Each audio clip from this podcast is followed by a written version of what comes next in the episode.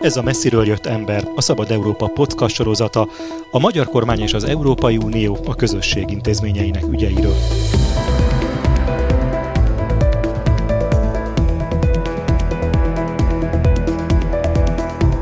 Célunk, hogy ne csak az EU erőközpontjaiból hazatérő magyar politikusok beszámolóiból ismerhessük meg a fejleményeket, döntéseket és viszonyokat, hanem objektív és független képet alkothassunk állandó brüsszeli tudósítónk Gyévai Zoltán segítségével.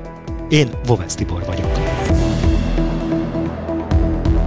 Mai témánk az Európai Unió bővítéséről készült legfrissebb bizottsági jelentés. Erős javaslatokat fogalmazott meg az Európai Bizottság egy napja szerdán bemutatott bővítési országjelentése. A testület szorgalmazza a csatlakozási tárgyalások megkezdését Ukrajnával és Moldovával, feltételesen pedig Bosznia-Hercegovinával is, és a további reformok függvényében Georgiának, régebbi nevén Grúziának is megadnák a tagjelölti státuszt.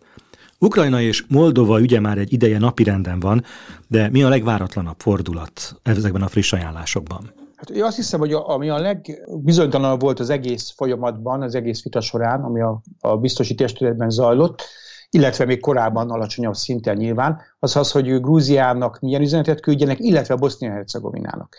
Ugye Bosznia-Hercegovina egy furcsa helyzet, hiszen három entitásból áll, ugye, és ezek ráadásul különböző úgy folyam terveket forgatnak a fejükben, Ugye az a kérdés az igazából, hogy azért, mert a boszniai szerb köztársaság szeparatista célokat űz, folytat, megpróbálna elszakadni, hogy ezért az egész Bosznia-Hercegovinát továbbra is az előszobában, az előszoba előszobájában lehetett tartani.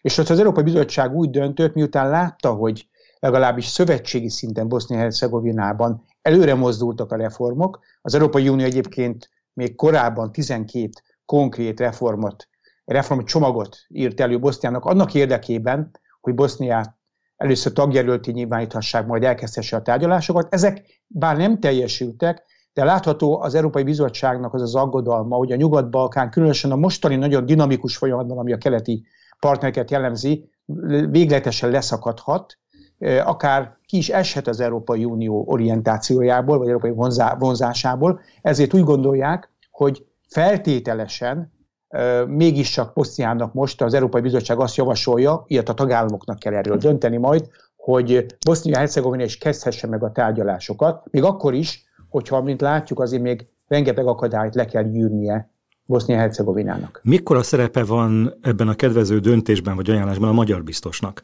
Tudván, hogy Várhelyi Olivér a bővítésért felelős biztos, és tudván azt, hogy a magyar kormányfő egyik fő szövetségesének számít a boszniai szerb vezetés. Várhelyi Olivér egyik nyertese lehet ennek az Európai Bizottság napi döntésének, hiszen túl azon, hogy Ukrajna és Moldova tárgyalás megkezdése szinte nem volt kérdés, bár ugye tagállami szinten ez még azért vissza fog jönni, de a biztosi testületen belül nem volt kérdés.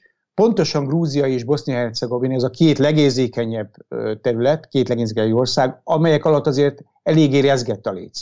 Várhelyi Olivér, ahogy egyébként a magyar kormány is, még demonstratívan is, hiszen ugye például a magyar kormány testületileg ellátogatott Bilisibe, Grúziába, Grúzia fővárosába, és Bosznia-Hercegovina tudjuk, hogy az Orbán kormány milyen kapcsolatokat ápol, legalábbis a szerb entitással. Na, szóval úgy néz ki, hogy Várhelyi Olivérnak sikerült tulajdonképpen meggyőzni a kollégáit, akiket meg kellett erről győzni, hogy Grúziának és Bosznia-Hercegovinának is pozitív üzenetet küldjenek. És ez a lehető legpozitív üzenet ebben a pillanatban, amit lehetett tenni. Ukrajna és Moldova esetében már fogalmazott meg feltételeket, elvárásokat az Európai Bizottság valamikor tavasszal. Az, hogy most egy ilyen erős döntés született, miszerint javasolják a tárgyalási folyamat megindulását, ez azt jelenti, hogy ezekben a feltételekben haladt előre a két ország? Mik voltak ezek a feltételek, és milyen eredményeket értek el? Hét fő feltételt szabtak Ukrajnának és kilencet Moldovának. Akkor sem volt egészen világos, hogy milyen mértékben és mindegyiknek eleget kellett tenni ahhoz, hogy az Európai Bizottság javasolhassa a tárgyalások megkezdését. Ez most látható, hogy Ukrajna esetében valahogy 90 valahány százalék fölött van a teljesítés, legalábbis ezt mondta Ursula von der Leyen a sajtótájékoztatóján, de ez nem jelenti azt, hogy a hét feltétel maradéktanul teljesült, a hét kritérium. Viszont, és az Európai Bizottság ilyenkor kihasználja, hát mondjuk ezeket a trükköket, tulajdonképpen a procedúrában, az eljárásban rejlő tüköket. Tudni, ez arról van szó, hogy a döntés a tárgyalások megnyitásáról, ami decemberben várható legkorábban, az Európai Tanács egyhangulag dönt majd erről, a tagállamok, a 27 tagállam, az a tárgyalások megnyitásáról szól, az nem esik egybe a tárgyalások konkrét megkezdésével.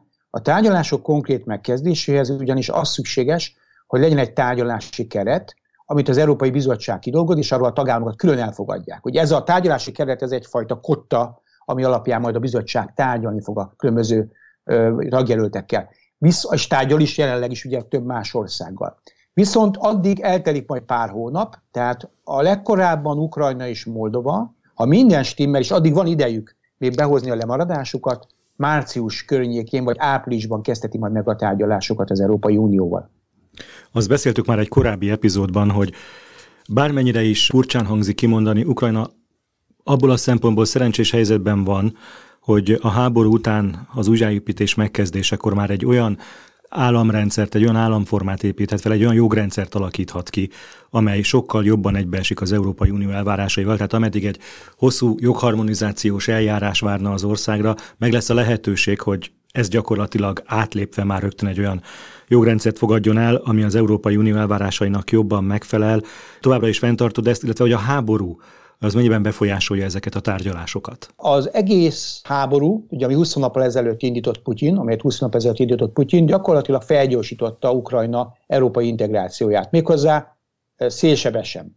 Eh, senki sem gondolta volna ezelőtt két évvel, hogy Ukrajna itt fog tartani, majd két év múlva. Szerintem egyetlen tagállam, beleértve Ukrajna legnagyobb, legközelebbi partnereit, a lengyeleket, más balti államokat sem, el sem tudták volna képzelni azt, hogy ilyen hipersebességre kapcsol Ukrajna. Ebben köze van ugye annak valóban, hogy az Európai Unió pozitív üzeneteket akar küldeni Ukrajnának, lelkesíteni, lelket akarja tartani Ukrajnában, és abban is, hogy felfogta hogy Ukrajnának a, az integrációja milyen fontos lehet Ukrajna és valahol az Európai Unió számára is. De azért hozzátennék egy dolgot, amit sokszor elhanyagolunk valóban, és a kérdés ebben benne is volt, mindez nem történhetett volna meg, ha Ukrajna nem veti bele magát teljes energiával abba, hogy teljesítse a feltét, megfeleljen a feltételeknek. És ebben érdekes módon megint visszacsatol, van egy érdekes visszacsatolása a háborúnak, szerintem legalábbis. Még hogyha nem is lehet minden területre kivetíteni. De a háború ugye pusztító erejével gyakorlatilag a régi struktúrákat is megbontotta, és elpusztította Ukrajnában. Arra gondolok az oligarchikus struktúrákat is, amelyeken persze nyilván dolgozni kell törvénymódosításokkal, de Ukrajna a korrupciós rendszert is, Mondjuk egy ország minden erőforrására szüksége van, akkor nyilvánvaló a korrupció, és ezt látjuk is, gyakorlatilag a korrupciótól nem azt mondom, hogy könnyebb megszabadulni, de a korrupció ellen könnyebb fellépni. Azért óvatos lennék, és visszatérnék arra, amit az elején mondtam, hogy nem ugyanaz a tárgyalásokat megkezdeni, és a tárgyalásokat befejezni egy olyan országgal, amelyik háborúban áll. De azért legyünk őszinték, és legyünk realisták, én a lekövetkező öt év előtt nem várom azt, hogy Ukrajna csatlakozni fog az Európai Unióba, öt Európai Unióhoz, 5-10 évre tagsáljuk ezt, de az is látható, hogy Kiev eddig is rátszáfolt minden előzetes vállalkozásra. Még egy kérdés Ukrajnáról. Központi probléma volt a kisebbségi nyelvhasználat. A magyar kormány többször bírálta az ukrán vezetés, amiért ezt korlátozták.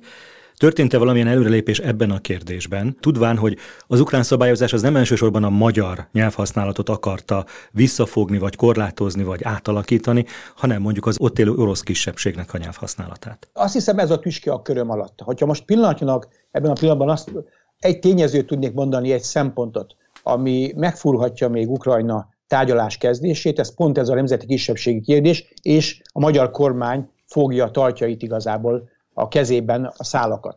Tudni illik, ahhoz, hogy Ukrajna kapjon egy pozitív döntést az Európai Tanástól, az Orbán Viktor beleegyedése is szükséges. Ez megkerülhetetlen.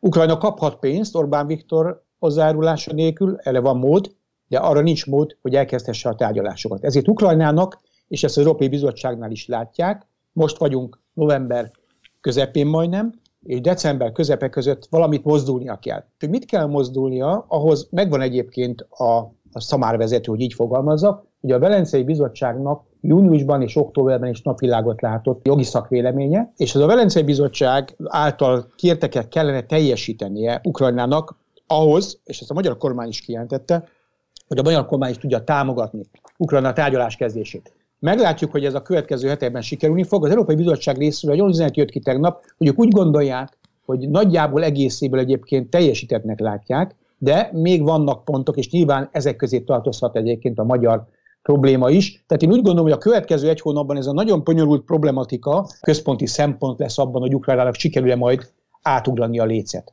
Beszéljünk egy mondatot a többi tagságra váló országról is. Úgy tűnik, hogy Ukrajna, Moldova, Grúzia gyorsabban halad ebben a folyamatban, míg a többiek toporogni látszanak. Miért állnak a tárgyalások mondjuk Montenegróval, Szerbiával, vagy például Törökországgal? Nagyon fontos dolog történt, ugye úgy megváltozott a geopolitikai helyzet az orosz agresszió hatására, hogy annak a pozitív hatását a keleti partnerek élvezik. Ezt azért azt ki kell jelentenünk, hiszen az Európai Unióban is a felismerés, hogy egy új korszak nyílt, amit a geopolitikai versengés jelent. Ez jobban érezteti hatását a keleti partnereken. A Nyugat-Balkán pedig elszenvedte azt, amit az Európai Unióban általában bővítési fásultságnak nevezünk. A legutolsó bővítés az Európai Uniók az 2013-ban volt, Horvátország csatlakozott akkor, azóta gyakorlatilag a nyugat-balkáni bővítés leállt és általában a bővítési folyamat is leállt. Ugye azóta egy, egy említésen méltó dolog történt, az Európai Unió létszáma nem bővült, hanem éppen fogyott, mert Nagy-Britannia ugye távozott az Európai Unióból.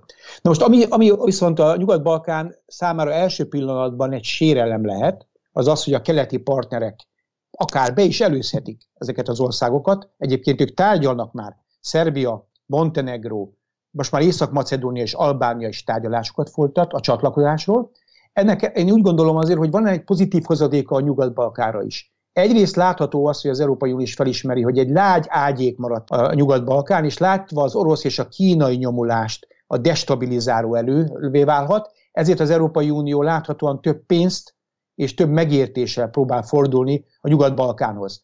Egyfajta versenyt kíván kialakítani a, balkáni, nyugat-balkáni országok között, ez látható egyébként.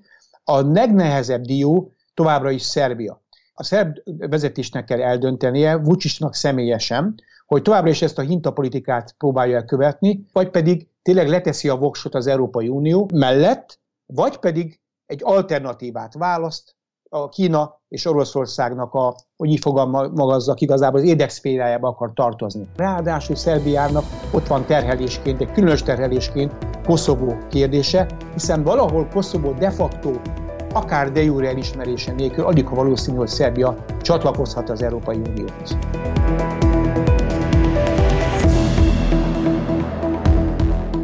Állandó brüsszeli tudósítónkkal Gyévai Zoltánnal beszélgettem, én Bovesz Tibor vagyok, köszönöm figyelmüket!